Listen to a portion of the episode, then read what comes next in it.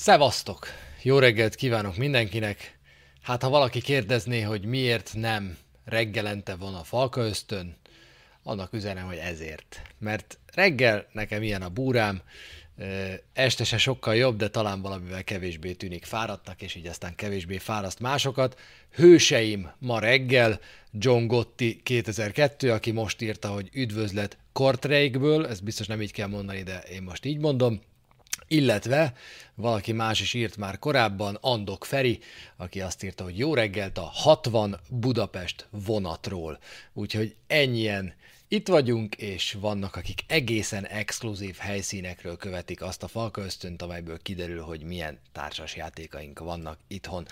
Szóval, sok, nagyon sok pozitív élmény ért engem az elmúlt napokban, és igazából a jéghegy csúcsa volt, vagy az egésznek nem, az egésznek a megkoronázása volt a vasárnap esti Róma-Juventus mérkőzés, mert pénteken, múlt hét pénteken kezdődött, tudtam, hogy egy borzasztó, fárasztó munkahelyt után egy teletolt hétvégém következik, ráadásul az előző héten még ilyen mindenféle családi ügyek is voltak, de, de pénteken volt szerencsém készíteni egy interjút az én egyik nagy hősömmel, azzal a, azzal a sportolóval, aki engem talán mindegyik közül a leginkább érdekel, talán mindegyik közül legizgalmasabb élete volt, jó és rossz értelemben egyaránt. Ronnie O'Sullivan hétszeres snooker világbajnok. Remélem, hogy sokan láttátok már a vele készült interjút a Sport TV YouTube csatornáján, vagy akár a Sport 2-n, mert tegnap ötkor, ma is ötkor, és holnap is ötkor mutatunk három részben összefoglalót az ő Mark Ellen elleni csatáiról a Magyar Snookergálán, a hatodik Magyar Snookergálán. Úgyhogy volt szerencsém vele egy 10 perces interjút készíteni, és az nekem berúgta a hetet, mert arra az interjúra egy rengeteget készültem, könyveket olvastam, vele készített interjúkat néztem, próbáltam kitalálni, hogy hogyan hozzak olyan témákat, amikkel nem zavar el engem anyámba, és talán még hozzáadott érték is az eddigiekhez képest. Summa summarum, itt annyi a lényeg a Falka ösztönben, hogy elképesztő jól indult, amiatt a hetem, hogy éreztem pénteken, hogy ez jól sikerült. Aztán szombaton ezt raktuk össze, Szombaton este volt egy Eliup, szombaton este volt még egy NBA mérkőzés, mindezek tetejébe vasárnap még ilyen hatalmas nagy családi buli, meg, meg hasonlók, és tegnap pedig egy munkanap után, amit a Fazekas gimnáziumban kezdtünk Baskával, ahol előadást tartottunk a Fazekas Fesztiválon, úgyis, mint Eliup, és aztán este a munkanap után még volt egy jó kis Sassuolo Cremonese meccs, úgyhogy a Sassuolóról olyan infóim vannak, hogy mindjárt mondom, hogy mi lesz majd hétvégén az ellenük játszott bajnokin, hiszen legközelebb Róma Sassuolo mérkőzést rendeznek majd. Nos, öm, Nincsenek túlságosan előre bekészített jegyzeteim éppen emiatt mára, mert elég sűrű volt a hét, úgyhogy vágjunk is bele azzal, hogy a főhír, az első főhír az volt, mielőtt nekivágtunk volna a Juve elleni mérkőzésnek, hogy lesz ezen a mérkőzésen vezetőedzőnk, mert visszatért ugyan a Jolly Joker, bár most már egy döntetlent is hozó Salvatore Foti, de José Mourinho ott ülhet a padon. Felfüggesztették a büntetését, én rosszul írtam elsőre nagy delíriumos állapotomban Twitteren, nem törölték a büntetését, hanem felfüggesztették a büntetését, ami azért nagyon fontos, mert ez azt jelenti, hogy még elképzelhető, hogy emiatt a piros lap miatt Murinyónak két meccsre távol kell maradni a Róma kispadjától. Annyi történt, hogy a meghallgatásokat követően úgy döntöttek, hogy a játékvezetőt bizonytalan időre felfüggesztik, José mourinho pedig az eltiltását függesztik fel egészen addig, amíg nem járják körül teljesen ezt a témát, nem nézik meg a videófelvételeket rendesen, még rendesebben bullshit, amíg ki nem találják, hogy egy ilyen ügyben milyen döntést szabad hozni. Mert ez egy nagyon-nagyon veszélyes helyzet. Két szempont van szerintem, és az első előbb-utóbb most már úgy tűnik, hogy el is dől, és nem tűnik olyasminek, amit nehéz lenne meghozni. Ezt a bírót, Szerrát irgalmatlan sokáig el fogják tiltani. Mert abban meg kell húzni a vonalat a ligának. Meg kell húzni a vonalat a szövetségnek, és meg kell húzni a vonalat mindenkinek, aki ebben érintett, hogy egy játékvezető így nem beszélhet. Sokat beszéltem erről az előző falka ösztönben, valaki, nem volt itt, nézze vissza. Egyszerűen az van, hogy én ilyet még tényleg nem láttam. Tehát láttam már olyat, hogy egy játékvezető oda megy, láttam már olyat, hogy egy játékvezető szúros szemmel néz a játékosra, olyat is láttam, hogy ráüvölt a játékosra, hogy csönd legyen, meg menjen el innen, mert ki fogom állítani. Láttam ilyet, elfogadom, hogy vannak olyan esetek, amikor a játékvezető nem lát más megoldást, mint hogy így tartsa távol magától a játékosokat. Tegnap volt például a Sassuolo Cremonese meccsen, amikor lefújta a bíró a mérkőzést, a Cremonese játékosok neki mentek, mert szöglet lett volna, de már a 97. percben is 6 perc ráadást mutatott be a bíró, 96-05-nél kiment a labda, ő lefújta, és a Cremonese játékosok konkrétan majdnem felöklelték, úgy hárman négyen, egy sárgát kiosztott, elég bénán nézett ki a sztori, de a játékvezető nem küldhet el senkit a francba, nem beszélhet is se edzővel, se játékossal, se senkivel, mert a játékvezető nem generálhat feszültséget a pályán. Ez a nulladik számú aranyszabálya kell, hogy legyen minden játékvezetőnek, és ez valaki televízió nyilvánosság előtt milliók szemelátára, szemelátára megszegi, akkor az bűn, olyan példás büntetést kapjon, hogy ilyet senkinek ne jusson eszébe csinálni. Legyen az vezetőbíró, negyedik játékvezető, teljesen mindegy.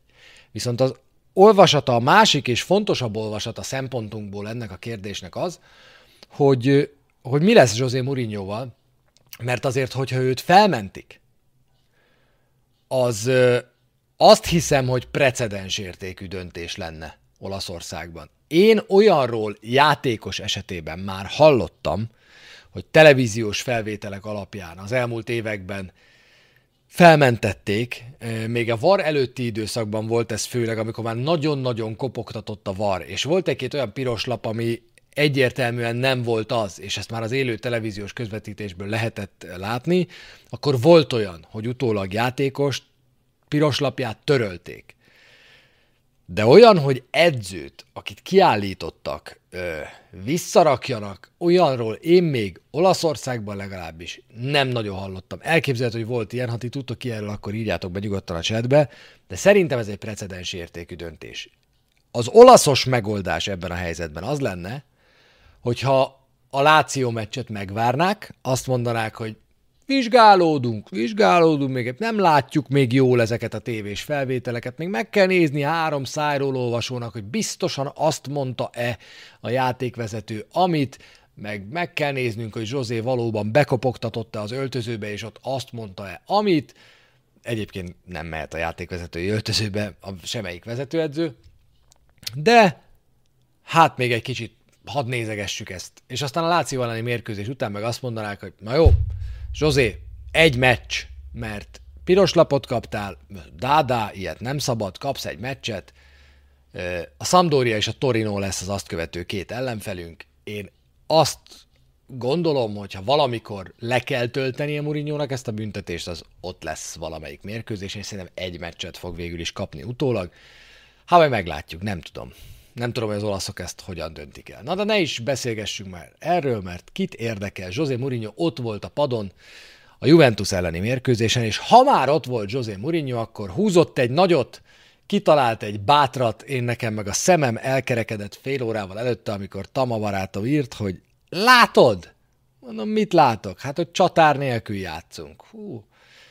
Gondolkoztam, hogy mi lehet ennek a magyarázata, és már nem kell gondolkoznom, mert José Mourinho utólag megmondta, hogy Bremer volt az, akitől tartott, aki a Juventus védelmének közepén játszik, Ugye alapjárat a Juve is három védővel játszik, bár össze-vissza kavarta aztán a kártyákat már Allegri a mérkőzés folyamán. De a Juventus az a csapat, amelyik három védővel játszik, és Bremer játszik középen. És úgy érezte José Mourinho, hogy Ébrahim vagy Belotti, ha ott játszana, nem tudná egy az egyben megverni, nem tudna hasznos játékot nyújtani, eléggé ahhoz, hogy ez túlnőjön azon az értéken, amit egy extra középpályás jelent. Éppen ezért azt találta ki, hogy férfi testeket a középpályára, Pellegrini, Cristante, Weinaldum, Matic. Ezekkel megyünk föl, és akkor Fagioli, Rabio, Locatelli, gyere át. Ez lesz a stratégia a mérkőzésem. Szerintem alapvetően ez egy oké okay stratégia, főleg azért, mert a középpályán sikerült ezzel csökkenteni a, a nyomást. Nem tudom, hogy a Juventus terve mi lett volna a mérkőzése, de az biztos, hogy a mérkőzés elején a Juve ö, fölényben volt, a Rómától pedig az volt furcsa, hogy a mérkőzést ugyanúgy kezdtük el, mintha Ébrehem a pályán lenne, mintha Vejnádumra azt hittük volna, hogy Ébrehem. Elkezdtük felívelgetni a labdákat Vejnádum fejére, és azon gondolkoztam, hogy mi a francot csinálunk itt, miért, miért kezdünk el ívelgetni Vejnádum fejére, aki egyértelműen totálisan alkalmatlan arra, hogy ezeket a labdákat elfejeljen, lecsúsztatsa, bármit csináljon velük. Úgyhogy nagy és elkerekedett szemekkel néztem én is, hogy most mi a francot próbálunk játszani.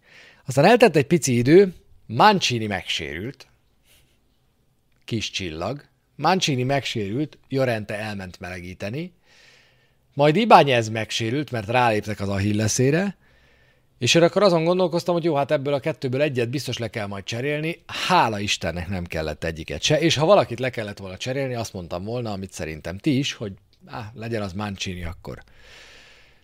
Az első negyed óra után látszott az, hogy úgy mezőnyben a Róma átvette egy picit a játék irányítását, és ez még nagyon komoly helyzetekben nem jelentkezett, de abban igen, hogy, hogy végre elkezdtük használni azt, amink van. Mert mit nem csinálhatsz, hogyha, egy, hogyha a középcsatárod, a magas, jól feljelő középcsatárod helyett Pellegrini, a hamis 9-es Dybala meg ott van a jobb szélen, azt nem csinálhatod, hogy évelgetsz mert az aztán tényleg teljesen értelmetlen. Alakíts ki középpályán létszámfölényt, mert azt ki tudsz alakítani ebben a helyzetben, és, és nézzük meg, hogy az, amit tudunk csinálni. És szépen lassan elkezdett ez kialakulni, szépen lassan a Róma átvette a játék irányítását, és voltak is lehetőségeink arra, hogy, hogy akár megszerezzük a vezetést. Nem voltak ezek nagy lehetőségek, Spinazzola, ilyenekre gondolok például, hogy Spinazzola egyszer elment a bal oldalon, aztán abból nem lett semmi, pedig igazán lehetett volna, csak rossz volt a, a labdakezelés. Ugye Dibalának volt egy lövése, ami is Cseszni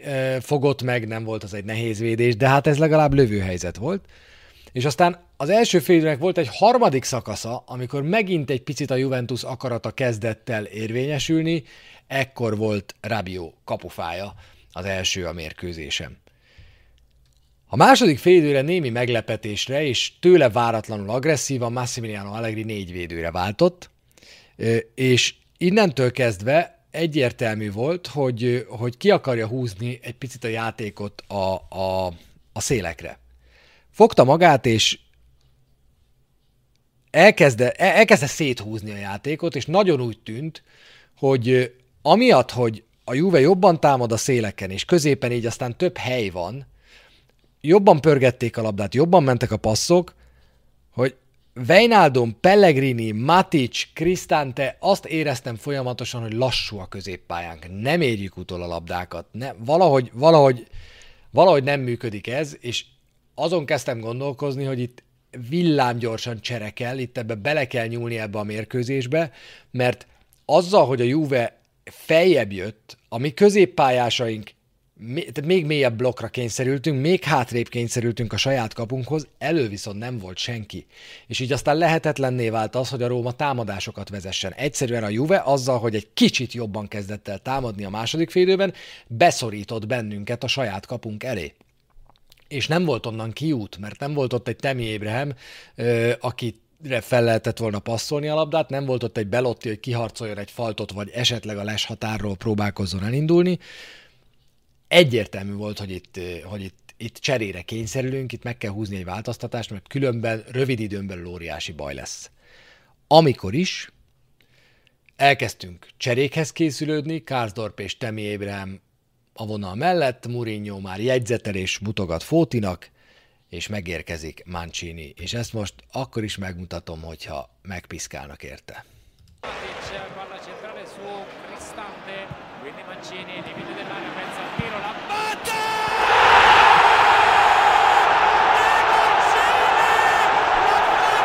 Igen.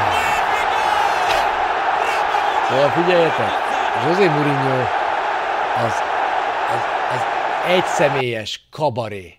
Tehát ez az ember, tudja, fú, nagyon, nagyon eretnek gondolataim vannak, borzasztó eretnek gondolataim vannak tegnap este óta, amióta ezt a videót nézegettem, és képzeljétek el, hogy ezt a videót megmutattam a feleségemnek. és a feleségem, akiről már szerintem itt is többször elmondtam, hogy ha meghallja, hogy futball, akkor elhagyja a helyrajzi számot. Tehát tök mindegy, hogy hol vagy. Ha meghallja, hogy futball, ő onnan menekül. Utána 10 percen keresztül José Mourinho videókat nézegettünk, és szakadva röhögtünk az emberen. Azon kezdtem el gondolkozni, hogy fú, és még most ebben a másodpercben is gondolkozom rajta, hogy ezt kimondjam-e. De hogy nagyon bajnoki címeket úgyse szoktunk nyerni. Második, harmadik, negyedik hely azért előbb-utóbb José Mourinhoval, ha eléggé szorítja a vezetőség torkát, akkor összejön. Nem jó nekünk ez így, ez a szórakozás, ez, a, ez, a, ez a, az, hogy mindenki, mindenki rólunk beszél, az, hogy a Róma egy ilyen kis aranyosak, majd lesznek ötödikek, hatodikak, néha bejutnak a BL-be, semmi baj nincs az, hát olyan cukik úgyse fognak nyerni semmit.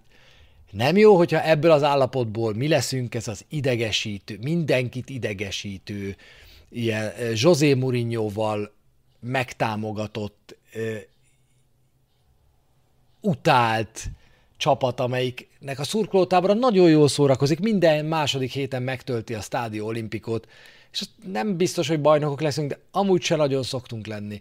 Szóval azon gondolkoztam, hogy amikor Dan Friedkinék elgondolkodnak Mourinho szerződésén, szerződés hosszabbításán, vagy akár azon, hogy elengedjék-e most nyáron, akkor nem jut eszükbe az, hogy ki, jó ez így nekünk, hát mindenki rólunk beszél, mindenki rólunk beszél.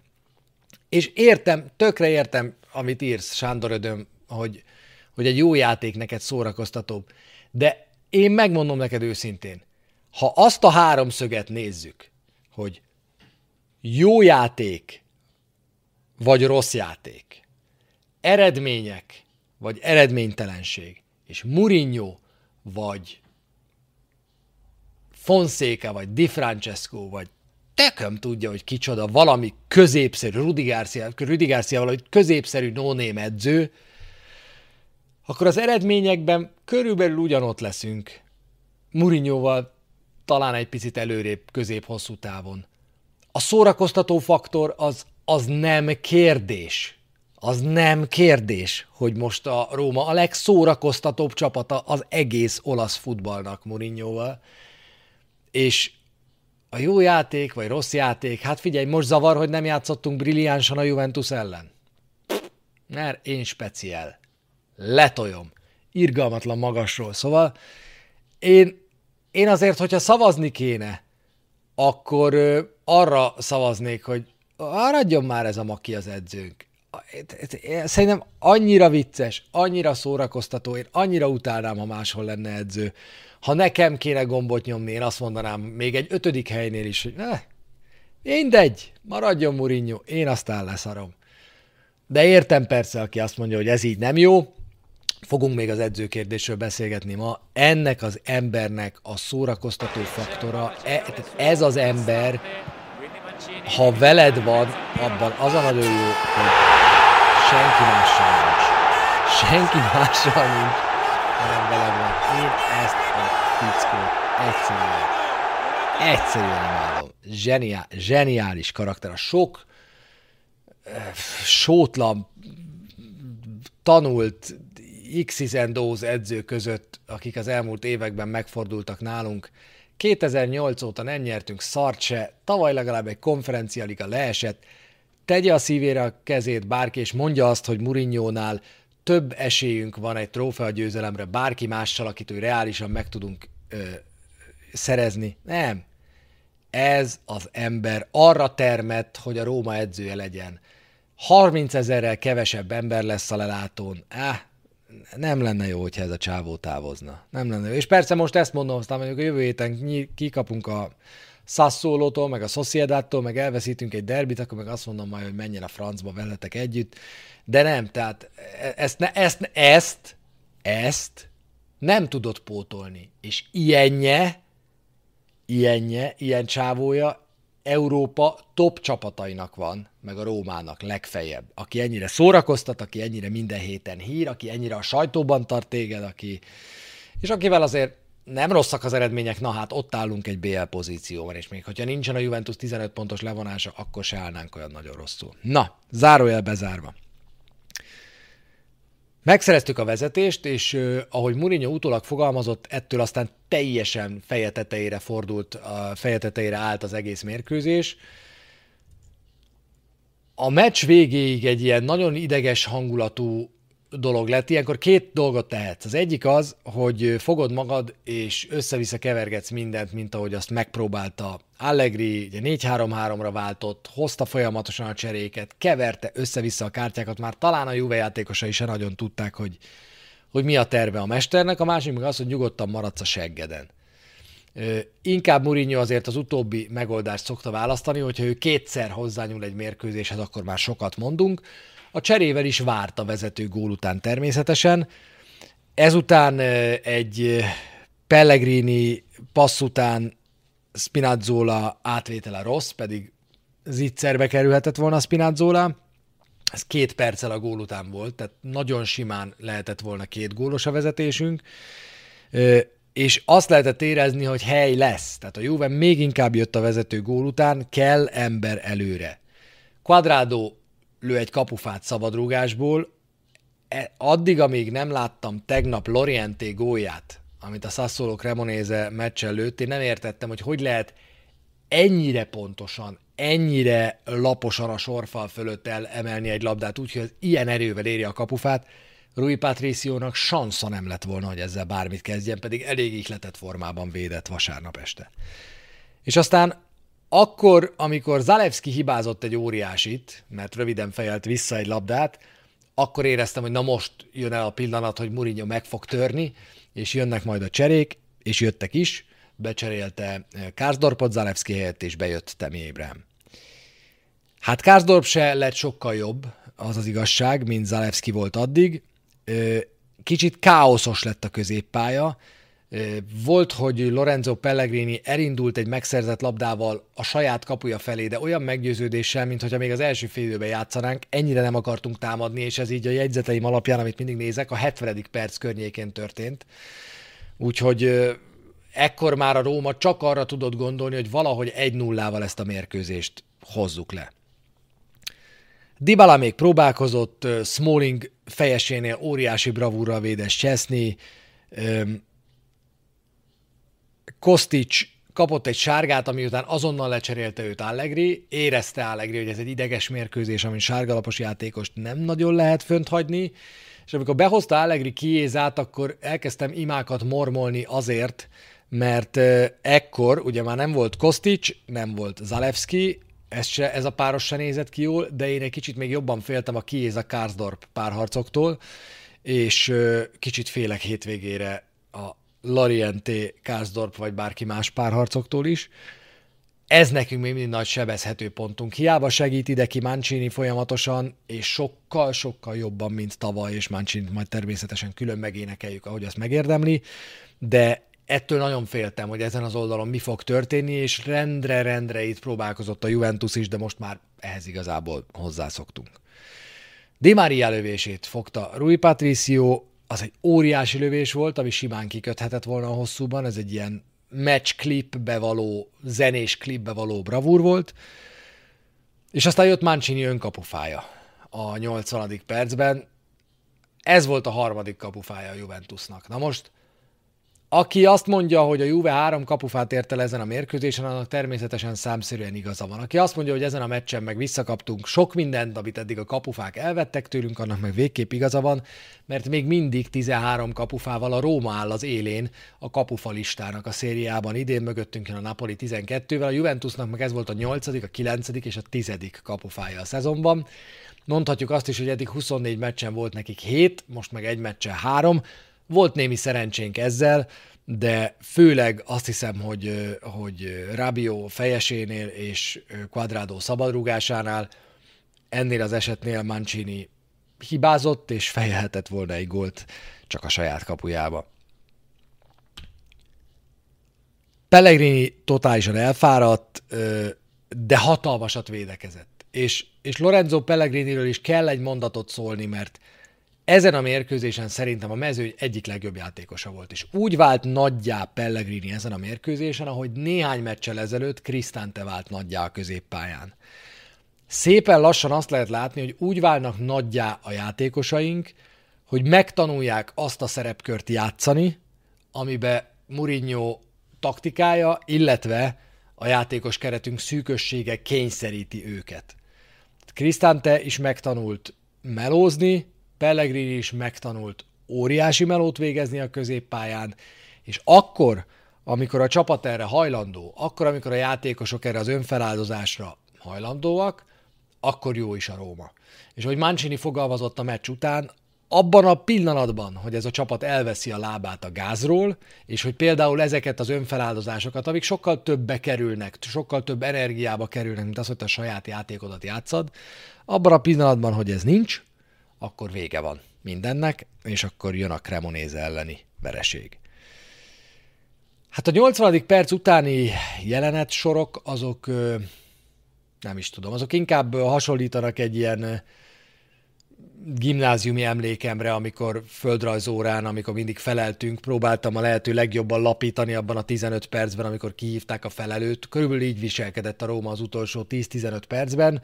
Úgy ott voltunk a teremben, az osztályteremben, fönn voltunk a pályán, de nagyon úgy már úgy semmit nem akartunk, mi igazából csak azért vagyunk itt, hogy ne büntessenek meg bennünket, le kell játszani ezt a 10 percet, ezt tudjuk, de ó, kiment a labda, labdaszedők azok bementek az öltözőbe körülbelül, és, és a mérkőzés utolsó 10 percének legjobbja szerintem Di Maria volt, aki több alkalommal bizonyította, hogy mennyire kiváló labdaszedő.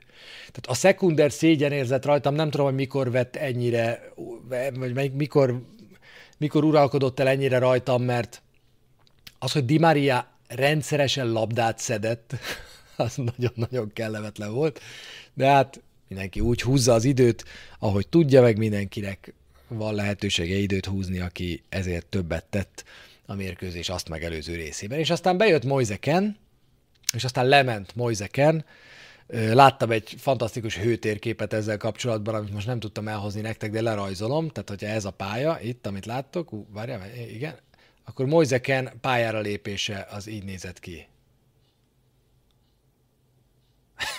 ez volt a hőtérkép a mérkőzése. Becsere, egy kicsit bementem középre, kijöttem az oldalvonal mellé, lebirkózott Mancini, én meg jót rúgtam bele, aztán lesétáltam. Tehát ez volt, ez volt Moise Ken teljesítménye a mérkőzésen, aki természetesen ezért meg fogja kapni a büntetését. Nagyon nagy szívességet tett nekünk ezzel a kiállítással, mert így a viszonylag hosszú ráadásban már azért olyan nagyon nagy nyomás alatt nem voltunk. Egy helyzetet azért kidolgozott a Juventus, de akkor pedig akkor pedig Rui Patricio védeni tudott. És igenis Rui Patricióról is beszélni kell, és ha már itt tartunk, akkor vegyük elő a mérkőzés osztályzatait, mert eh, Rui Patricio abszolút megérdemli azt a hetest, amit például tőlem kapott. Te jó ég! Óriási nagy örömömben kiosztottam egy felest. Hát ilyen még nem volt. Pedig én megfogadtam, hogy nem fogok hetes, hét és felest, meg hat és felest osztani senkinek, mert egy tízes listán tud eldönteni, hogy mi van. Patricio 7. Fontos védései voltak, nagyon-nagyon jól ö, védett ezen a mérkőzésen, és fontos is volt már, hogy az egyik meccshez hozzátegyem, mert az elmúlt időszakban azért inkább elvett a mérkőzésekből. José Mourinho mondta a meccs után, hogy nagyokat védett? Hát, ja, hát igen, az van a szerződésében, az AS Roma alkalmazottja, úgyhogy ráadásul kapusként, úgyhogy nagyjából ez volt a munkaköri leírása, amit a mérkőzésen hozott. Voltak ennél rosszabb meccsei Patriciónak. Mancini 8. Mancini, mi is elővettük itt már. Máshol is rengeteget írtak arról, hogy mennyit fejlődött, hogy a tavalyi tizen sok sárgalapja után idén van neki négy, eh, hogy mennyit higgadt, hogy egy provokáltból akit borzasztó könnyű volt beugrasztani bármibe, egy provokatőr lett, aki kiállítatja magáról Moisekent az utolsó percekben, akin sárgalapokat kezdenek el osztani a játékvezetők. Ha van ember, akinek José Mourinho kell, az Gianluca Mancini. Gianluca Mancini élete végéig, élete végéig, minden egyes interjúban, amikor a kedvenc edzőjéről kérdezik, azt fogja mondani, hogy José Mourinho az, hogy ő Mourinho-tól tanult a legtöbbet, és az ő esetében ez még abszolút igaz is lesz.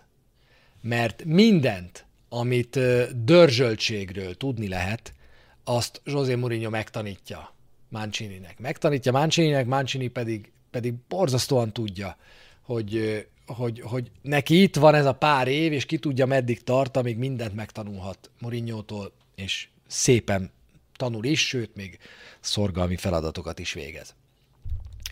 Smalling nálam hetes, tök korrekten végezte a feladatát. Ibányeznek azért adtam eredetileg hét és felest, mert erről is beszélnünk kell. Most mondhatnám, hogy azért adtam hét és felest, hogy ne felejtsem el, hogy erről beszéljek. Egyre inkább megfigyelhetjük az elmúlt mérkőzéseken. És szerintem van összefüggés a között, amit Mourinho korábban mondott, hogy ez a csapat nem elég jó ahhoz, hogy mi négy védővel játszunk. Ez egy nagyon fontos mondás volt korábban. De ebben a csapatban, amikor van egy bitang stabil Smalling, és a két oldalán van egy egyértelműen fejlődő Ibanez és Mancini, akkor bizony elkezdesz azon gondolkozni, hogy tud-e ez a csapat már adott esetben négy védővel játszani, és egy picit támadóbb futballt játszani esetleg. És nem azt mondom, hogy ez holnap meg fog történni, de az első lépés e felé az, hogy időnként a három védőből a bal, illetve a jobb oldali időnként csatlakozik a támadásokhoz. És ebből viszont egyre többet látunk az elmúlt időszakban. Ibányez megindulások mellé megérkeztek a Mancini megindulások is, a Mancini vezette akciók is, és azért nagyon fontos ez, mert ennél a lövésnél is az történt, hogy a Juventus fölállt öt védővel vonalban hátul, a középpályások meg egyszerűen nem voltak elegen ahhoz, hogy még egy a támadáshoz zárkózó Mancinit is levédekezzenek. Rabió egy pillanatra jobbra nézett, ú, itt most nem jöhet emberi, de ott jön Mancini, és már nem ért oda, és nem tudta blokkolni a lövést. Szóval ez nagyon fontos, hogy időnként viszont az egyik védőd jöjjön fel, és igazából akkor nem történik semmi. Ha az egyik védőt feljön, akkor még mindig marad két védő hátul, ami normál esetben, vagy legalábbis időnként elegendő kell, hogy legyen. Zalewski. Ez már egy sokkal nehezebb ügy. Elvileg Zalewski jobban a helyén játszik most. Annyira játszik a helyén Zalewski, amennyire ebben a Rómában a helyén játszhat, mert az, hogy ő egy ötvédős rendszerben a jobboldali szárnyvédőd legyen, az szerintem neki ebben a felállásban a megálmodott pozíciója. Mégis so- sokkal jobban néz ki a balon. Tehát valahogy ez itt most sem Valéri ellen nem jött össze, sem ezen a mérkőzésen nem jött össze. Valami itt van, valami itt van, lehet, hogy még szokja a helyét, de nem nagyon tudja Zalewski, hogy merre kéne futni, hogy merre van az előre, merre van a hátra, és ez probléma. Krisztántét és Maticsot elintézném egy mondattal, stabil, korrekt, tök jó teljesítmény. Nem tudom hangsúlyozni, hogy Matic akit egy 34 éves, totál kiegészítő embernek igazoltunk, és akit Mourinho a fizikai állapotához képest, vagy hát a korához képest, és azért az ő elég kötött izomzatához képest rongyosra játszat, mennyire hasznos tagja ennek a Rómának. Ez a Róma igenis máshogy néz ki, hogyha a pályán van Matic. Máshogy néz ki. Sokkal stabilabb, sokkal tudatosabb, sokkal fegyelmezettebb csapatbenyomását kelti vele, mint nélküle. Pellegrini. Részben megénekeltem már Lorenzo Pellegrini teljesítményét. Szerintem nagyon-nagyon jól játszott. Vállalta a piszkos melót, és, és oda tette magát védekezésben is, úgyhogy szerintem megérdemli ezt a hetest, amit tőlem kapott. Vejnádum még mindig rozsdás, még mindig nem igazán érzi, nem is volt jó helyzetben ezen a mérkőzésen azzal, hogy a, az előreívelt labdákkal rendszeresen őt keresték, de a földön se igazán stimmelt, egy hatosnál jobbat nem tudok adni. Spinazzola sokat próbálkozott, és ez fontos volt. Annak ellenére, hogy a siker rátája az nem volt túl jó Spinazzolának, mégis sokat jött előre, ezzel lekötötte gyakran kvadrádót, Szerintem jól játszott ezen a mérkőzésen. Quadrado veszélyes, szélen vezetett támadásban nem is nagyon volt benne. Ezen a találkozón, oké, okay, már öreg, de de azért ennél Quadrado támadásban többet hozzá tud tenni, mint az az egyszem kapufa, amit szabadrugásból rúgott. Dybala nem volt az igazi, ezen a meccsen, talán egy picit rá görcsölt a Juvéra, ugye le is cserélték őt, de de hát ez van. Dybala nem mindig fog megnyerni nekünk fontos mérkőzéseket, az is nagyon fontos, hogy pályán van. A cserék pedig hozzá is tettek, meg nem is. Kárzdorp sokszor volt akcióban, Ébrehem sokat toporzékolt, sokat rontott, de nagyon akart. Bove meg bejött a középpályára, és az nagyon kellett. Amikor Bove bejött, ha jól emlékszem, Pellegrini helyett a végén, akkor már, akkor már ott nagyon véres volt a középpálya torka, és kellett egy ilyen felhúzott Duracell aki elindul, és ott minden egyes paszba megpróbál belenyúlni, és pontosan ezt a teljesítményt hozta Bove ezen a mérkőzésen. Nos, nyertünk. 1-0-ra megnyertük ezt a mérkőzést, aminek én nagyon örülök, viszont bármikor máskor, amikor egy Juve elleni mérkőzést megnyerünk, akkor azt gondolnám, hogy na most akkor miénk a világ, na most akkor ketté harapunk mindenkit, hát most nem érzem ezt. Lehet, hogy azért, mert egy nagyon-nagyon nehéz program kezdődött meg ezzel az egyébként zseniális eredménnyel, de, de azt érzem, hogy ugyanilyen lesz az április, a március, a május, nem feltétlenül ebben a sorrendben, hogy, hogy küzdeni, harcolni fogunk minden meccsen, és Mancini mondott nagyon igazat azzal, hogy nekünk padlógázzal kell közlekedni. Aztán majd meglátjuk, hogy neki megyünk a falnak, vagy nem de padlógázzal kell menni, mert ez a csapat ezt tudja, ettől a csapattól erre van szükség. Nincsenek világklasszisaink, csak egy-kettő, és megpróbálunk túl teljesíteni, megpróbálunk az Európa Ligában tovább jutni, megpróbálunk a bajnokságban négybe jutni. Nem annyira egyszerű feladat ez. Padlógázzal működik, ilyen akarattal működik, akarati tényezőkben múltuk felül a Juventus-t, és tudtuk legyőzni őket. Ha már Mancini, 2019. november 24-e. Az a dátum, amikor Gianluca Mancini utoljára lábbal gólt szerzett. Azt mondta a meccs után, hogy ha valaki ezt mondja neki, hogy ő egy ilyen gólt fog akasztani jobbal, az biztos, hogy nem hiszi el. Hogyha azt mondják, hogy Juventus ellen, azt végképp nem. Edzésen meg szokta néha próbálni, de ennyire jól, ennyire jól még nem sikerült. Ennyire jól még talán soha nem talált el a labdát Mancini. Az eredeti terv szerint, amit Mourinho elmondott Temi Ébren már az 50. perc környékén jött volna, tehát megpróbáltuk volna elhitetni a Juventusszal a második félidő elején, hogy ugyanazt próbáljuk, mint eddig, és aztán rácserélni és behozni Ébremet. Még ott ugye írta a bevásárló listát Mourinho, amikor Mancini megszerezte a gólt, azt hiszem, hogy valamilyen üzenetet, azért volt ott egy fecni, amire jegyzetelt, mert a becserélt Ébrehemnek be kellett volna vinni egy üzenetet egy másik játékosnak, amit Mourinhoék küldtek volna. Még szerencse, még szerencse, hogy, hogy rajzolt rá valami mosolygós arcot is, mert így elhúzták addig az irogatást, amíg Mancini gólt szerzett. A szezonban ez volt a 15. próbálkozása, 10 fejjel, 5 jobblábbal. Az előző idényben 24 próbálkozása volt, és abból nem tudott gólt szerezni. Az azt megelőző szezonban 28 alkalommal próbált gólt szerezni a szériában, és négyszer sikerült, de mind fejjel jött össze neki. Kapufákról beszéltünk, Mancini értékéről beszéltünk, egy valami fontos még, az előző szezonban az olimpikóban a Juventus ellen egy nagyon jó meccset játszottunk, jobbat, mint most, támadásban. És vezettünk 3-1-re, és kikaptunk 4-3-ra. Akkor Mourinho azt mondta a meccs után, hogy na itt van ennek vége, ha én játszom, elkövettem volna négy faltot, amikor a Juventus villámgyorsan egymás után elért két gólt. Nem volt faltunk a két Juve gól között, így nem lehet védekezni. Addig Mourinhoval 28 gólt kaptunk 21 mérkőzésen.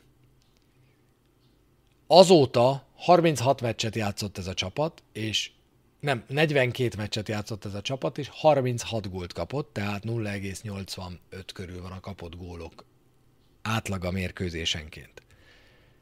Nagyon fontos változás, elég nagy minta, ez a csapat stabilan és jól védekezik, és ha tetszik nekünk, ha nem, az van, hogy a játék eredményesség kirakóst azt úgy tudjuk összerakni idén Rómában, hogy a mi erősségünk a védekezés, a mi játékunk alapja a védekezés, emellé jön a támadójáték, és meglát, ez ad nekünk a legjobb esélyt arra, hogy, milyen, hogy jó eredményeink legyenek. Elkezdhetünk itt mi tikitakát, megpróbálni tikitakát játszani, nem fog menni. Elkezdhetünk mi itt több emberrel támadni, nem lesz ilyen bravúros a védekezés. Hát szóval ez van. Ez van. Nekünk a 2-1-ek, az 1 0 ezek a, ezek a nekünk jól álló eredmények, és ahogy Keglovics Laci írja, hogy ez volt a hatodik 1 0 győzelmünk ebben a szezonban, amit pontosan ugyanannyi, mint amennyi a Juventusnak van. Következik viszont a Real Sociedad elleni mérkőzés és a Sassuolo elleni bajnoki. A Real Sociedad nehéz időszakot él át, a bajnokságban a helyzetük körülbelül ugyanaz, mint a miénk. A negyedik helybe próbálnak kapaszkodni foggal, körömmel, és mostanában azért nekik rosszabb eredményeik vannak, mint nekünk. Legutóbb a Cadizzal játszottak egy 0-0-át, előtte 1-0-ra kikaptak a Valenciától, azelőtt volt egy 1-1, meg egy 0-1, tehát eltűntek a gólok ennek a csapatnak a játékából. Ez részben azért van, mert David Silva nem játszhatott az elmúlt időszakban, nem tudott játszani az elmúlt időszakban. Most viszont ő ellenünk a hírek szerint vissza fog térni. Ami a jó hír, hogy a Sociedadnak semmivel nem fontosabb az Európa Liga, mint nekünk. Ugyanaz a helyzetük. Mögöttük lemaradva három ponttal jön a Betis, és a negyedik hely a tét. Tehát számukra ugyanannyira fontos a bajnokság, mint számunkra. És számukra ugyanannyira kevéssé fontos az Európa Liga, mint ebben az esetben számunkra. Egy dolgot nem tudok, amit nagyon sokan kérdeztek tőlem, és nyugodtan írjátok be a chatbe, sőt kifejezetten kérném szépen, hogy aki megtalálja, az írja be a chatbe ebbe a hátralévő kb. 10 percben, hogy hol lehet majd látni ezt a Real Sociedad elleni mérkőzést, mert ezt ezt még nem tudtam megnézni.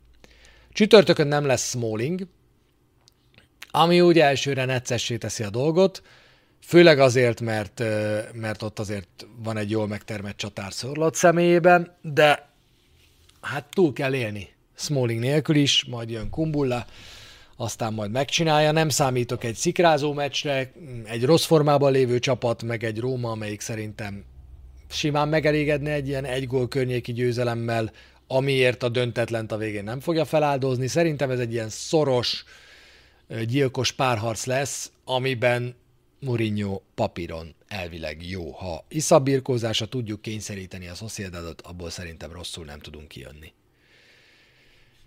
Nos, körülbelül ennyi, amit én terveztem hozni,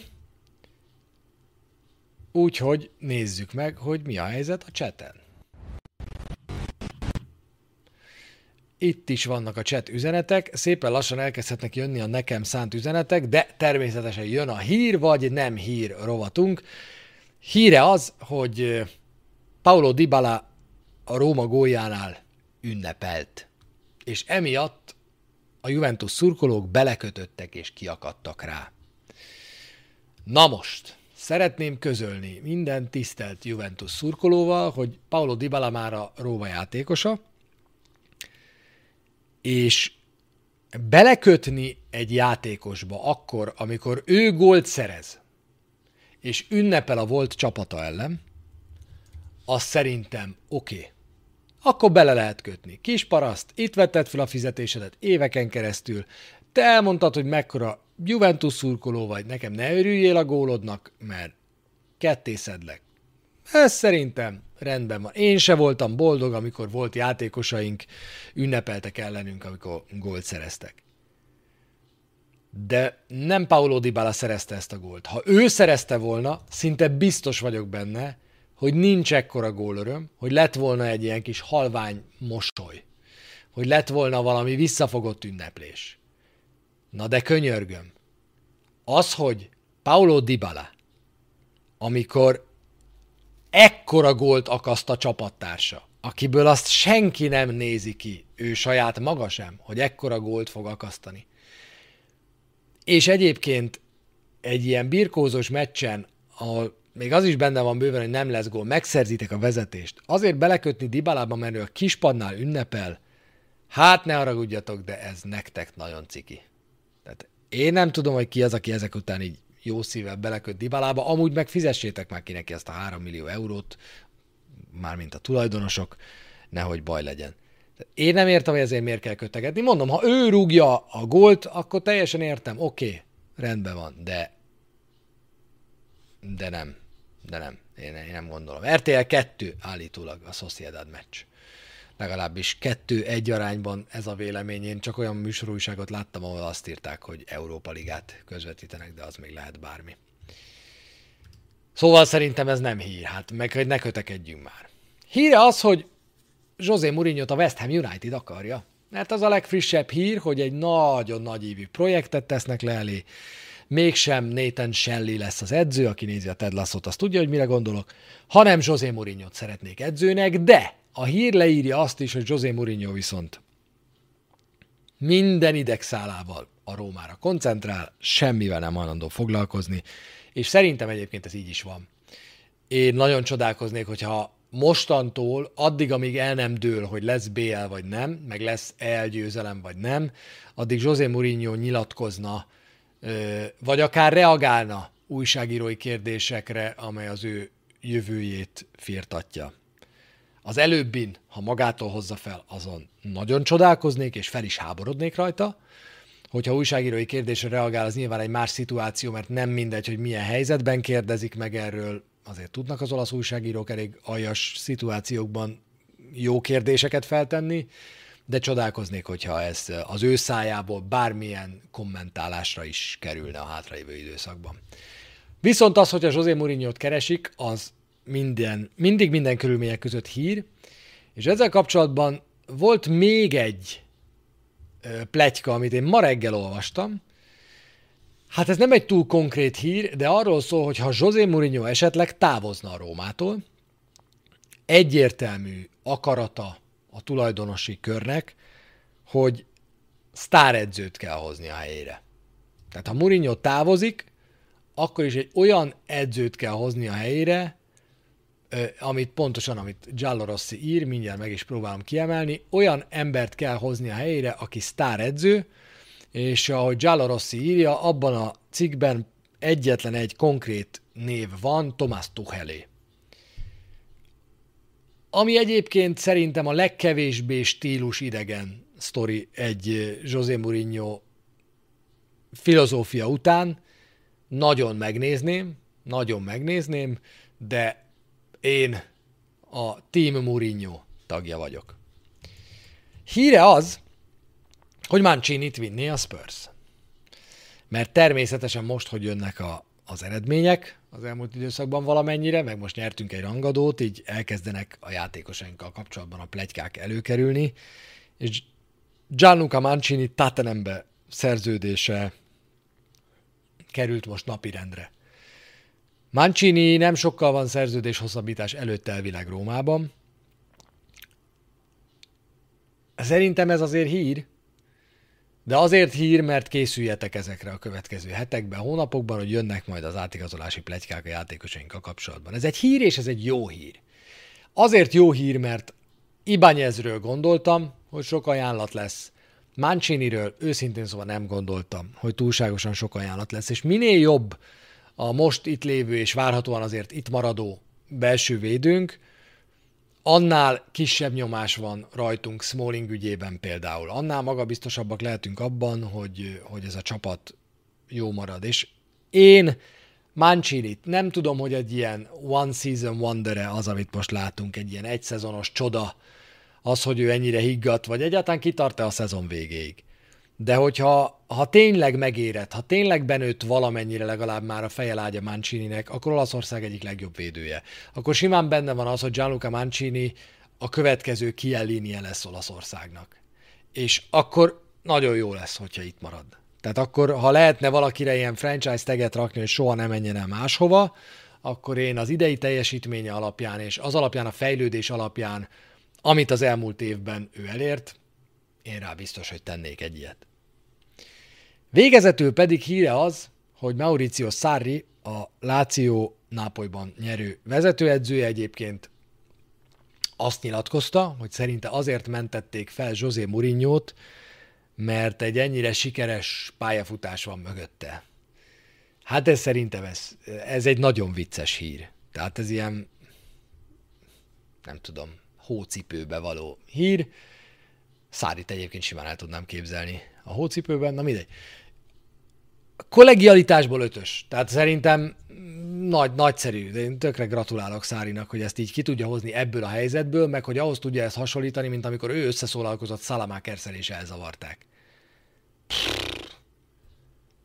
Hát figyeljetek! Én nem tudom, Szári mit szed. Az elmúlt időszakban volt egy-két érdekes nyilatkozata. Most ugye megkérdezték, az ACET Alkmaar ellen készül a konferencia ligában a Láció, és megkérdezték a holland futballról, és azt mondta, hogy az egyetlen dolog, amit nem szeret a holland futballban, az a Feyenoord szurkoló tábora. Ami egyébként szerintem egy zseniális mondás. Már csak azzal lehetne tetézni, hogyha mi így a Falka ösztön közössége így összedobnánk a Szári családnak egy, egy Rotterdami nyaralásra, egy vízer jegyre, vagy nem tudom, tehát, hogy menjen oda az öreg, és álljon helyt ezért a mondatért, a Láció szurkoló táborával a háta mögött. Gratulálok. Na mindegy, szóval Szári, Szári mond nagyon-nagyon jókat. Nagyon-nagyon jókat mond Szári. Nagyon jókat mond. Nem tudom, Müller Csabi, hogy Kasszánót megkérdezték-e arról, hogy, hogy mit gondol a Mourinho féle eset, azt nem tudom. Én amikor meglátom Kasszánót, akkor, akkor nem tudom, tehát akkor, akkor én elszaladok. Én nem vagyok arra kíváncsi, hogy Cassano bármivel kapcsolatban mit mond. Tehát Antonio Cassano szerintem az olasz futball leghiteltelenebb alakja. Hát az az ember, aki elitta a pályafutását, hát nem egyszer hibázott, meg nem kétszer hibázott. Ez a csávó, ez tönkretette szándékosan a saját pályafutását, nekem ne okoskodjon semmiről. Vagy tőlem aztán okoskodjon, csak engem biztos nem érdekel. Pongrác Levi. Szia Csabi, május közepén utazok Rómába, és ha már arra járok, megnéznék egy hamisítatlan olasz meccset. Tudsz esetleg megbízható helyet, ahol be tudok szerezni jegyet Róma vagy Láció meccset? Először is, ha május közepén utazol, akkor ott már azért elég izgi dolgok lesznek. Ö, nyilván azt javaslom neked, hogy futballélményt próbálj magadnak szerezni, és Róma meccsre menj. De ezt most halálkomolyan mondom, mert ugye 26-szor lesz sorrendben a Sociedad ellen telt ház az olimpikóban. Május 14-én mondjuk a Róma pont nem játszik otthon, tehát akkor ha pehjed van, akkor éppen egy Láció hazait fogsz elcsípni, mert május 7-i hétvégén van Róma Inter, a dátum még nem teljesen pontos, de a hétvége igen. A május 7-i hétvégén van Róma Inter, és a május 21-i hétvégén van Róma Salernitana.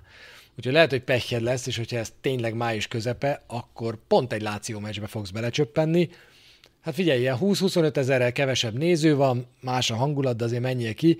Láció jegyeket nem tudom. Nem tudom, hogy hol lehet, hol lehet szerezni, hogy őszinte legyek, még nem, még nem volt ilyenre szükségem. Róma jegyeket csak és kizárólag az AS Róma hivatalos oldalán a jegyvásárlásnál. Ezt mindenkinek mondom itt, mert nagyon sokan kérdezitek tőlem, hogy hogy lehetne jegyet venni. Pesti Andristól tudom, aki nálam sokkal nagyobb ö, rutinnal rendelkezik ebben, mert neki van rutinja, nekem meg nincs ebben, hogy a Róma hivatalos oldalán a jegyek menüpontban lehet jegyet vásárolni, be tudsz magadnak ott állítani egyébként értesítést is, hogyha egy bizonyos mérkőzésre elkezdik árusítani a jegyeket, akkor arról te kapjál értesítést, és hogyha esetleg elfogynak a jegyek, akkor is nézzetek vissza folyamatosan, mert a Róma jegyértékesítési rendszerében a hivatalos viszonteladói hely is ugyanez. Tehát a Rómánál tudod visszaváltani a jegyedet, és ott értékesítik újra. Rengetegen, akik bérletet vettek a szezon elején, de nem tudnak kimenni egy meccsre, mert mondjuk azon a hétvégén elutaznak, megbetegednek, mit tudom én, a Rómánál jelezhetik, hogy ők a bérletükhez tartozó jegyet nem veszik igénybe ezen a hétvégén, és ott történik a, az újraértékesítés. Na, nézem még, hogy van-e olyan komment, ami konkrét kérdés, vagy pedig mehetünk dolgozni. Szerintem mehetünk dolgozni. Igen, Ébrehemről is lehetett látni a hírt, ahogy Rácz Krisztián írja, hogy a Chelsea visszavásárolná. Hát ugye erre én azt mondtam, és ezt egyébként tartom, hogy egy Temi Ébrehem szintű csatárt igazolni 80 millió euróért szerintem lehet. Bőven lehet. És ugye ennyi a kivásárlási jár. Annyit kell mondani a Chelsea-nek, a gyerekek, nézzétek meg a papírt. 80. 80 millió. Ennyi. Fordítsuk meg, miért nem hír az, hogy Belottinak ez volt a 21. bajnoki mérkőzése. Tök jogos, Csabi. Szerintem hír lesz ebből előbb-utóbb, vagy pedig még az lehet, hogy nem teljesen pontos az a, az, az olasz cikk sorozat, amelyik arról szólt, hogy Belottinak a 20. pályára lépése után automatikusan meghosszabbodik a szerződése, és életbe lép a következő, ha jól emlékszem, két év. Nem tudom, biztos, hogy fogunk erről cikkeket olvasni az elkövetkezendő időszakban. Szerintem Mancini nem tudna, és nem is akarna külföldön játszani, írja Keglovics Laci, ha esetleg nem látjátok, mert most mintha nem látnátok, amit én látok. Igen, na mindegy. Ő a tipikus olasz védő, aki itt tud kényelmesen játszani. Abszolút igazad van szerintem. Én is azt hiszem, hogy Mancini, Mancini mm, inkább maradna, mint menne bárhova. Nem vagyok benne biztos, hogy a, a, a, az Uptown nyelviskolába ő már beiratkozott mondjuk, hogy valami jó kis valami jó kis angol tanfolyamra, hogy ő ott aztán penge legyen, úgyhogy én is azt gondolom, hogy Mancini sokkal inkább marad, mint megy. Viszont ha Olaszországban marad, szerintem nagyon kevés csapatba menne el Mancini. Tehát ő aztán az a csávó, aki akit szerintem nem érdekel fél millió vagy egy millió euró, és azért nem fog elmenni máshova a Milánhoz vagy az Interhez. Ő szerintem, ha Olaszországban marad, Hát nem tudom, hogy ezt kimondja, de, de, de kimondom, mert őszintén gondolom, hogy szerintem a Rómánál erősebb csapatban ő Olaszországban nem fog elmenni. Nagyon csodálkoznék, hogy ő valaha a Milán vagy az Inter játékos lenne, egy picit csalódott is lennék. A múltkori adásodban azt mondtad, idézem, Berezna István, ezt írtad meg nekem Instagramon is, Zsozénak ez az első csapata, ahol felül kell teljesítenie, azt mondta, hogy a Porto elleni, a Porto BL győzelem óta, tehát szerinted, ha a csapat eléri a negyedik helyet, akkor az felül teljesítés? Szerintem, ha a csapat eléri a negyedik helyet, az nagyjából realitás.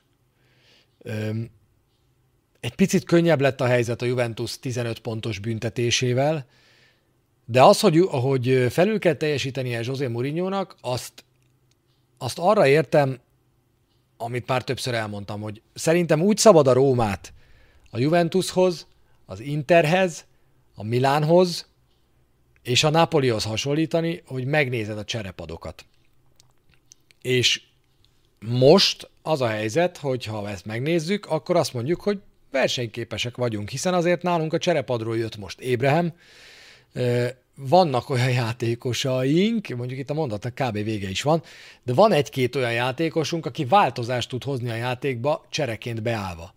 De még mindig az a helyzet azért, hogy itt van Bove, aki rendszeresen játszik, a jobb hátvéd pozíciója az konkrétan megoldatlan. Ha most úgy állna föl a bal hátvéd párosunk, mint a Napolinál, és Mario Ruit kellene néznem minden héten, akkor azt mondanám, hogy igen, ott van.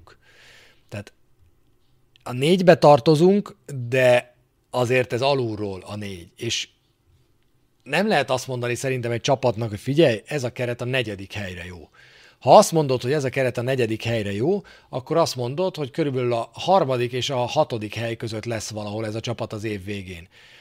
Mitől függ ez? Sérülésektől például. Voltak borzasztó idegesítő a keretet megrövidítő sérüléseink idén? Hát hogy a francban lehettek volna? Weinaldum most keresi a formáját márciusban, mikor úgy volt, hogy ő augusztustól, szeptembertől rendelkezésünkre áll, Dybala kidőlt másfél hónapra, és persze, most pont egy Juve elleni mérkőzés után vagyunk, és a Juventus éppen most jutott el oda, hogy már nem kell három kéz oda, hogy megszámold a sérültjeiket, és talán már kettő sem. De éppen ezért az, hogy ez a keret már jó az első négyre, az egy ilyen hmm, alulról, alulról jövő kezdeményezés a mi bajnokok ligájába jutásunk. Még mindig, akkor is, ha azt mondtam, hogy nekünk négyben kell végezni idén. Az, hogy négyben kell végezni, az főleg arra vonatkozik, hogy a tulajdonosok elvárása és Mourinho miatt a négyben kellene végezni ennek a Rómának. Nem azt mondom, hogy ez ilyen ábrándozás, de kemény azért a Rómának szerintem négyben, négyben végezni. Na, szerintem ennyi volt. Nagyon köszönöm, hogy itt voltatok. Egészen parádésan sokan voltunk ezen a reggeli falköztönön. Nem tudom, mert korábban, amikor szavaztattam, mindenki azt mondta, hogy az esti időpont az sokkal jobb neki. Most úgy tűnik, hogy a reggeli időpont is jó, azért én igyekszem az estinél maradni majd. Cselik nagyon eltűnt, mert rengeteget hibázott mostanában, és így most a Zalewski Karsdorp párost találta ki magának Mourinho. Ne felejtsd el azt sem, Ákos, hogy közben Spinazzola elkezdett rendszeresen játszani jól a bal oldalon, tehát igazából ott lett egy betöltött hely, Zalewski átjött erre az oldalra, így már Cseliknek éppen most nincsen hely. Köszi, hogy itt voltatok, gyertek majd legközelebb is, a Sassuolóval vasárnap játszunk, csütörtökön van a Sociedad elleni mérkőzés, úgyhogy emberi számítások szerint jövő héten, kimondani sem merem, de talán a szokott időben lesz majd a Falka Ösztön hétfő este kilenckor. Gyertek akkor is! Szevasztok és jó szurkolást erre a hétre!